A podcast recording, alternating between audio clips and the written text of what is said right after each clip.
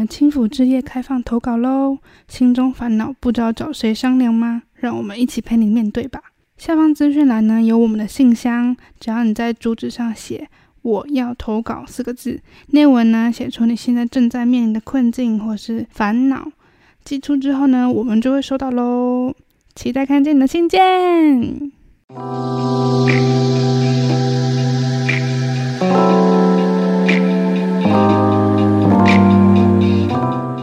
Hello， 大家好，我是 Annie， 欢迎来到轻抚之夜第18集。最近呢，有follow我们 Instagram 的人就会知道，说我最近其实跑去参加一个3个月的营队，3个月很久对吧？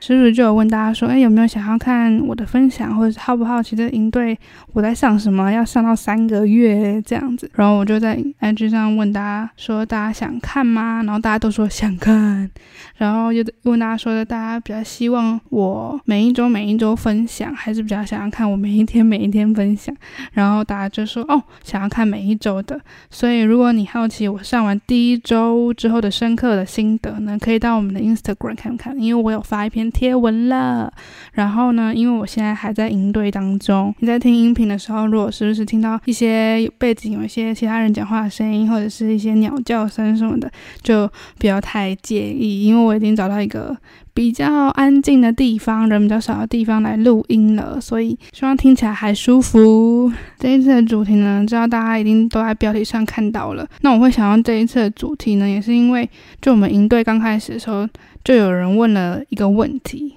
算3个吧，3个问题。他问了这3个，怎么样才能让自己很有同理心？自己是一个很怕孤单的人，那怎么样才可以不怕孤单？但他又有发现说，他其实自己假如说过父亲节母亲节的时候啊，那种庆祝的节日，他会觉得自己不会感到孤单，可是他过了这些节日之后呢，就又会觉得很孤单了，所以他就会很常需要约朋友出去玩啊，或什么什么的，就是因为自己很怕孤单，然后想要问问看讲师说，那怎么样才可以让自己不怕孤单？然后最后一个他就问说，那他应该要怎么做自己？因为大家都说嘛，要做自己，要忠于自己，那要怎么做才对？这样提了这3个问题。然后我那时候当他在台下听的时候，他说这好像也是我的问题，虽然说有些地方不太像，但是总结来讲，他就是想要有同理心，然后很怕孤单，然后跟做自己这三件事情对他跟对我来讲，我觉得都是我也会困扰这些事情这样，然后也很想听听看讲师的回复这样。然后我那时候就很记得说，讲师就很明确说，这3个问题的本质是一样的。然后我想说，什么意思？他说你怎么知道这本质是一样的？我想说 Oh my god， 你哪摘？就是我们被困扰的东西其实是同一个，只是可能样子不太一样，但是内心就是挖进去那个本质的东西其实是一样的。然后后来他就在上课的时候呢，就慢慢推，然后推给我们看。我觉得这个讲师也蛮可爱的，就是他不会直接告诉你答案，但是他会让你推，然后推到后面你就会自己把答案讲出来，或者是我们就会思考到原来答案是这个之类的。这样我就觉得这种感觉蛮酷的，所以其实上课的过程也蛮烧脑的其实。那所以如果你对接下来呢讲师推理的过程呢感到兴趣的话，你也想知道答案是什么的话呢，那就继续一起听下去吧。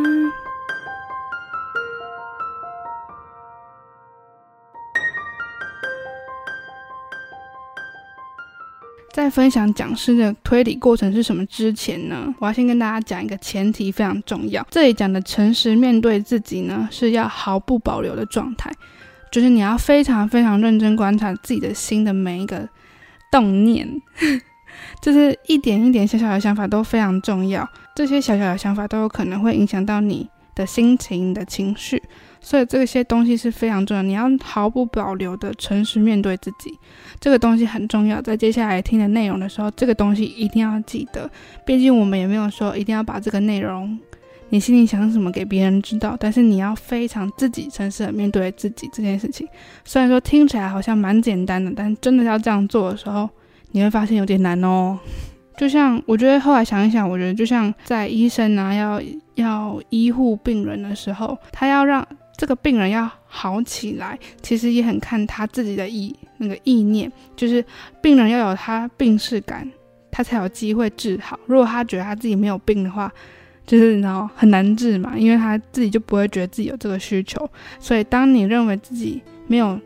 这个问题的时候，或者这个困难的时候呢，其实别人再怎么跟你讲，你都不会觉得自己需要这个东西。比如说别人跟你说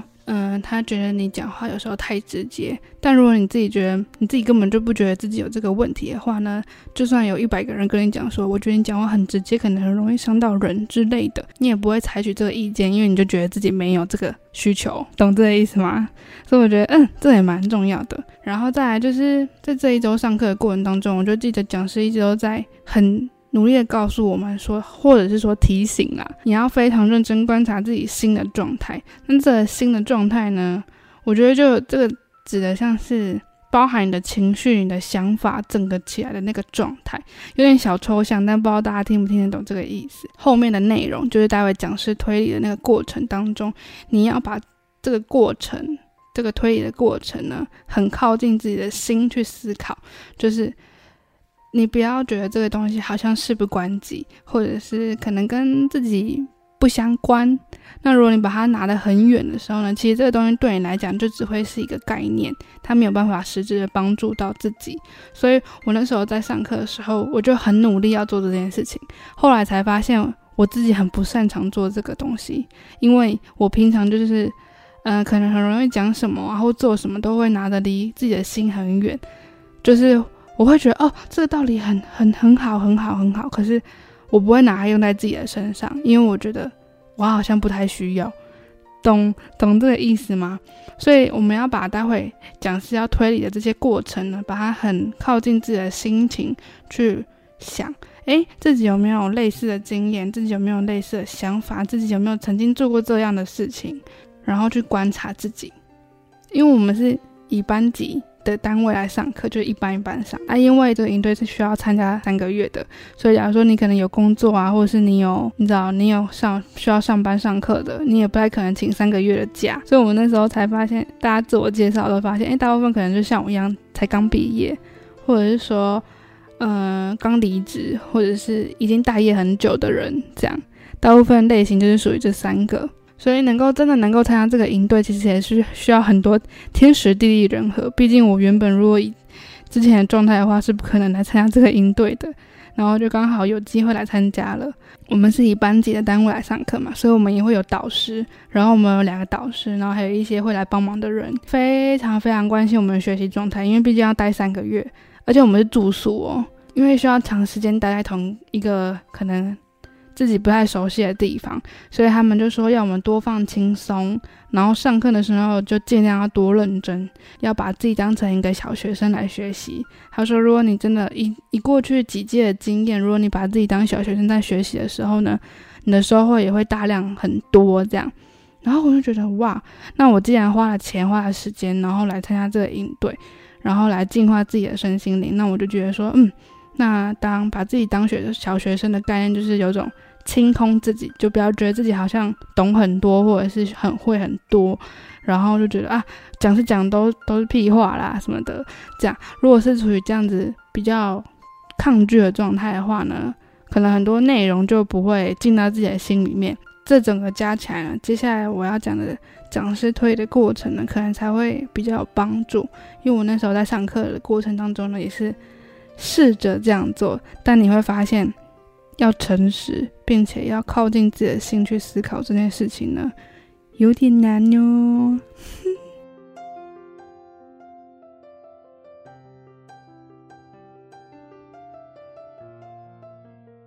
好，那我要接下来再来跟大家多分享说，好，那所以为什么讲师一开始会回答那个学生的问题，是问说同理心、怕孤单还有做自己这3件事情，你的困扰其实挖到背后的本质是同一个。让大家思考一下，给大家10秒钟，你觉得为什么是同一个？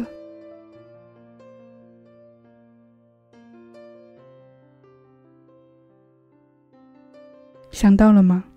我那时候根本就想不到，我只觉得什么鬼，你最好知道了。他说你这么厉害什么意思这样。那这三个东西的本质，需要同理心、怕孤单、做自己，这三个人的本质到底是什么呢？好，那我就来大略的还原一下那时候讲师带我们思考的过程，因为我那时候就把这个讲师带我们思考的方式的那个思路吧，我就把它用笔记的方式抄下来。但我真的觉得讲师真的是很厉害的讲师，然后我就是一个你知道 like 小学生这样，所以可能有一点点没那么还原，但我尽量我努力这样。那他的切角是先从怕孤单这件事情，他说你会觉得怕孤单呢，往下挖一点，就是因为太常想到自己。好，到这里呢我就想说，因为我前面也有提到说我自己也其实蛮怕孤单的，然后我就觉得说为什么我会怕一个人，我就想了很久，然后我就想一想，好像我很怕别人说我什么，因为不知道大家知不知道，好一阵子之前 Dcard 上面就有很多人会发文说他看到谁自己一个人去吃饭就觉得他好边缘，或什么他自己一个人行动一个人活动，然后就觉得他很边什么的。我就觉得那我可能会怕自己一个人走在路上，应该说走在很多人的地方的路上，人很多的地方，或者是在团体生活当中我只有一个人的时候，我就会很怕被别人说我自己很边，我很边什么的，我很怕被说，然后我很不喜欢自己看起来好像很孤立无援的感觉好像都没有靠山或没有后盾跟依靠的那个样子，我就觉得很不喜欢，然后很讨厌自己没有能够打屁聊天的朋友。所以其实你看我后来思考了我为什么会怕一个人的时候，其实我很多时候只是想要自己，就回到他怕，因为我们会怕孤单就是因为太常只想到自己，只想到自己。所以再往下推呢，他说如果你太常只想到自己的话，你时间拉得越久，你就越没有办法同理他人。就回到他说怎么样才能让自己富有同理心这个东西，如果你又觉得怕孤单，那你就会越来越没有办法同理其他人，因为你的眼睛呢就只看到自己，就只关注到自己面临的问题，但是你关注不到别人，再下来就会觉得别人都不懂我。这边还有一个很重要的点，就是讲师还有提到说就会认为别人总是不懂我的这个想法，已经帮别人预设好立场了。就是今天变成是你遇到哪一些新的人或是碰到朋友的时候，你就已经觉得他不懂你了。所以像我自己就觉得，如果今天我觉得对方不懂我，或者是我可能讲了一点点内容之后呢，他好像就是要理不理的，然后回答都没回答到点上的那种感觉的时候，我就会闭嘴了，我就会不想跟他讲了。所以我想说哇，那如果我哪一天真的是已经直接帮人家预设好立场的话，那我就会把自己封起来，因为我会觉得每个人都不懂我，然后我干嘛跟他们讲我的事情。接下来他就说因为想要解决孤单这件事情，所以我们就会开始从别人身上拿东西。如果举我自己的例子的话，就会像是假设我今天到了一个新的环境，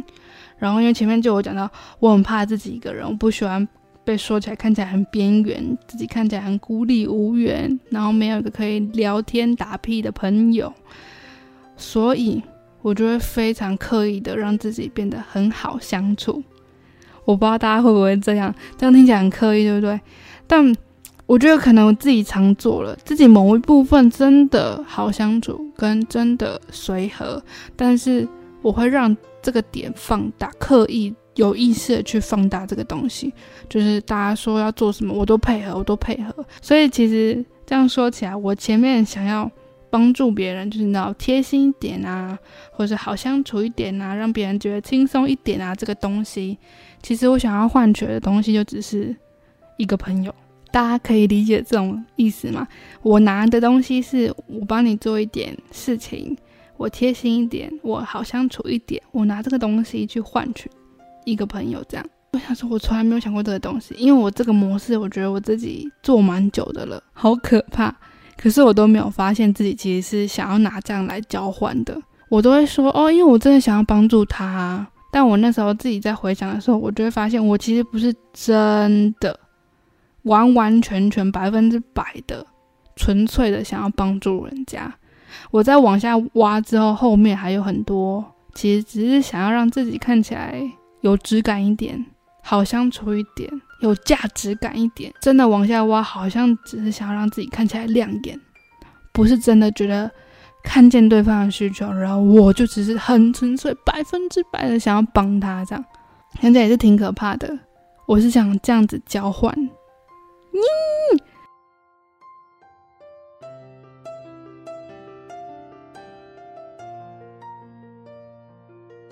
好，那我们再往下。那时候讲师就有提到说，因为我们会想要得到，假如说我前面讲，他说我很想要有一个朋友的话，因为我想要得到这个东西，所以我就会说一些或是做了一些更多违和自己内心里面的事情或者是话。就像我会刻意放大自己的随和，但可能某部分做某些事的时候，我真的不想跟着这样做，或者说我真的觉得我不想。所以他说，如果我们这样子久了，就是他说违背自己，做了更多违背自己内心你的事情，或者是说了更多违背内心的话的时候，其实我们就会久了之后呢，自己就会越来越扭曲，内心状态就会越来越扭曲，因为毕竟就是很矛盾嘛。你想往 A 方向走，就会，可是你因为希望得到就是说一个朋友或是一个陪伴，所以你就会让自己就跟着往 B 方向走这样。可是你又很想往 A， 然后也要往 B 这样，你知道那种心理状态就是很纠结又很矛盾。久了之后呢，你就会有点扭曲掉了。他说就会变成这样。那回到我们讲到说想要从别人身上拿东西这些东西之后呢，自己想拿可是又不想被发现。大家有没有这种时候？就是假如说以我前面的例子，就是我想要得到一个朋友，我就会刻意做很多好相处随和或者是贴心的事情嘛，对不对？但是呢，我又不想被发现说我其实很想要你的陪伴。我那时候想到就觉得自己也是真的很烦欸，你想做又不敢明目张胆的做，又不敢让别人发现，所以自己想要拿到那个朋友，可是呢你又不想被他发现说你做了那么多哩哩扣扣的事情，只是想要得到你而已。像假如说我刚到一个新环境，然后可能有认识到一些新朋友的时候，在这样的不熟啊或者是刚认识的初期，其实我都会尽量不黏着朋友。我后来想了之后，我就会这样子不黏着朋友，我就会说好啊，没关系啊，你去可以，你可以做你自己想做的事情，你去吧，没关系。其实自己心里很想去，可是呢我想说不能那么黏人家，我们才刚相处而已什么什么的，就你知道心里很多 murmur， 就不想被发现，自己想拿可是又不想被发现。大家也可以想想说自己有没有类似像这样的过程。他说最后呢一样，你真的说出来跟你心里想的这个东西是两回事。因为太常这样子变成两回事的时候呢，心里就很容易变得非常非常纠结。长期下来，你自己内心不断很揪很扭曲，你也没有办法真的跟一个朋友有一个长远或者是健康成功的人际关系。好，他的推理我来帮大家整理一下。怕孤单之后呢，就是因为太常只想到自己，久了之后呢，你就会越来越没办法同理其他人，再下来就会认为他人总是不理解我，已经帮别人预设好立场了。最后呢，你想要解决孤单，自己觉得孤单这件事情，你就会想要从别人身上拿到东西，然后我们又会因为想要得到，所以呢我们就会做出更多违和自己内心的事情，或说出更多违和自己内心的话。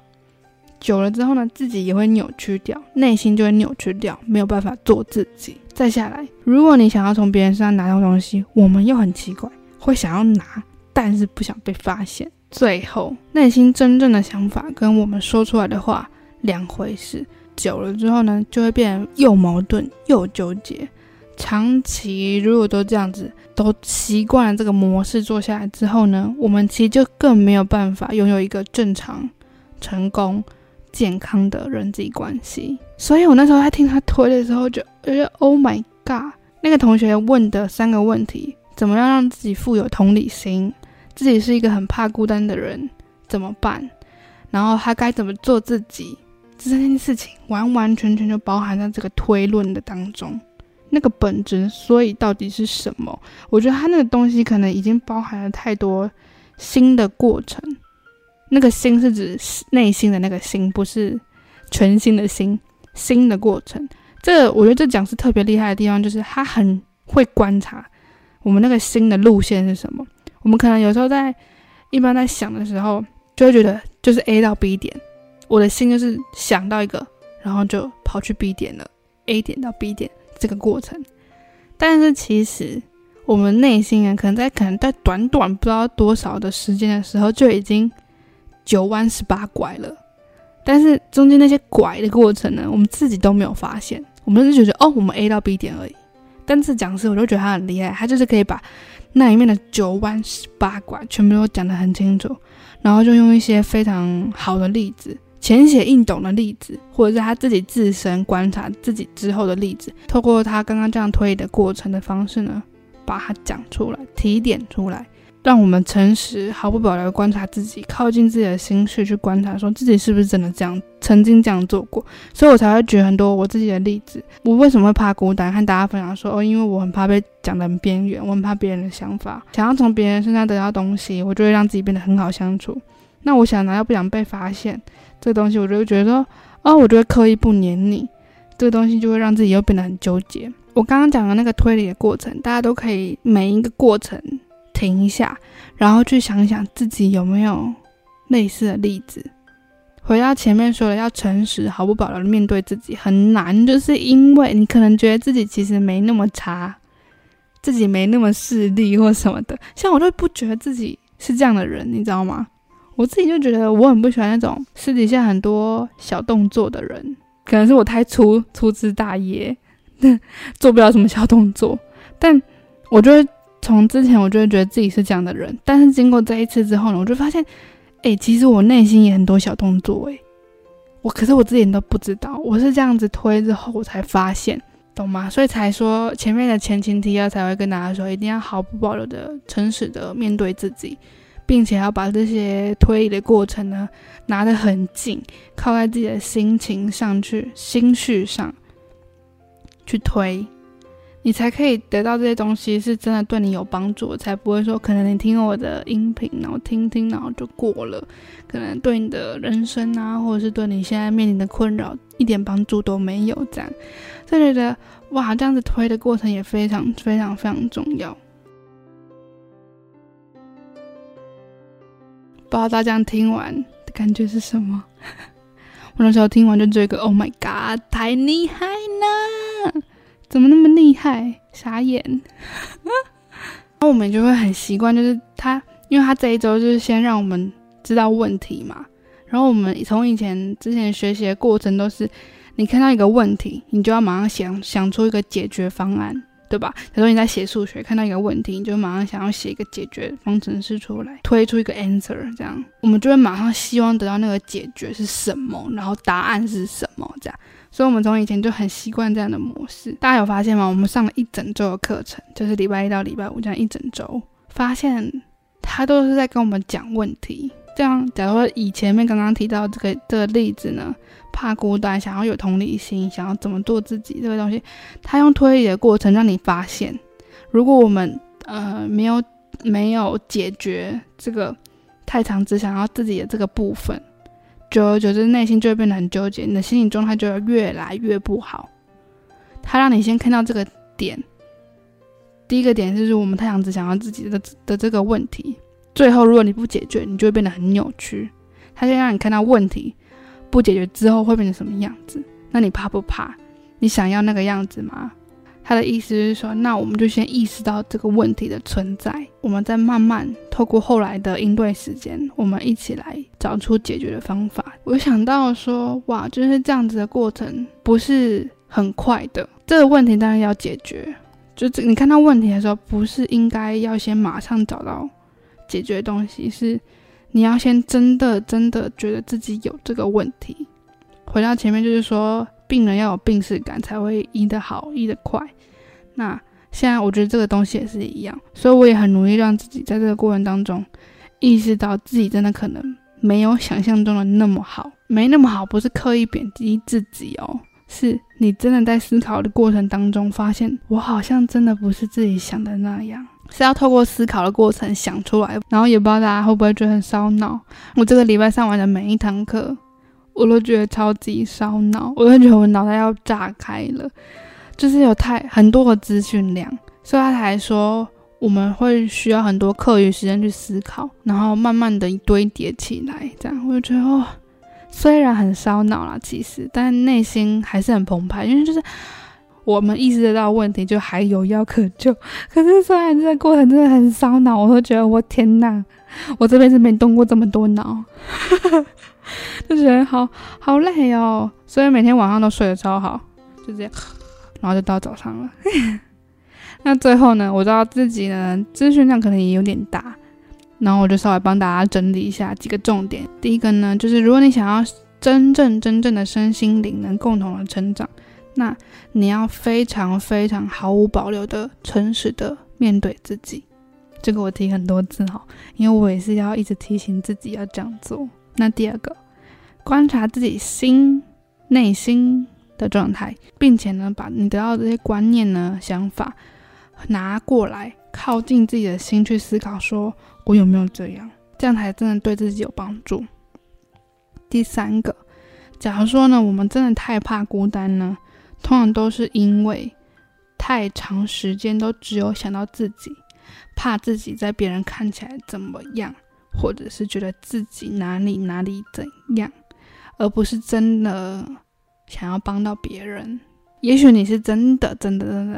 想要帮助到别人，那就很好，我觉得那就超好，就是你100%纯粹的这样做，我会觉得很厉害。因为像我就做不太到，那大家可以观察一下自己是不是真的100%纯粹的想要帮助别人，还是只是想到自己而已。第四个，就是你听完我们这一集，然后你觉得哇嘞，你也觉得自己内心就一团糟，那其实你也不用太担心自己这样很奇怪，因为我刚刚也有分享我自己也是 me too， 而且因为我分析完我自己之后呢，我真的觉得我还扭曲到不行，就是我真的把自己压太久，然后憋太久，所以我憋出来的样子的后果就在我的内心里面呈现得很纠结。但是可能看我的人还好，跟我聊天跟我相处，你就觉得还好，你就觉得我是一个心理素质很健康的人，我之前有被这样讲过。但其实我在参加完这个营队之后发现我真的扭曲到不行，我其实真的内心其实不是很健康，但不一定可能有生病，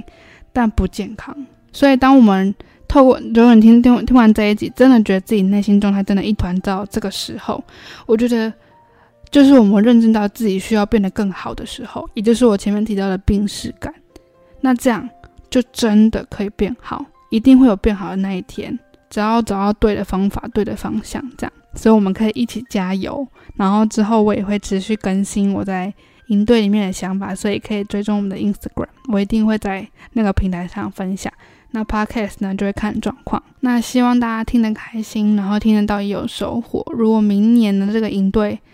还有机会再办的话，就是可能没有什么太大的因素会影响到办不了之类的话，大家有机会一定可以来参加看看。那最后呢，欢迎大家追踪我们轻浮的 Instagram， 订阅我们轻浮之夜的 Podcast， 记得呢要帮我们评分哦，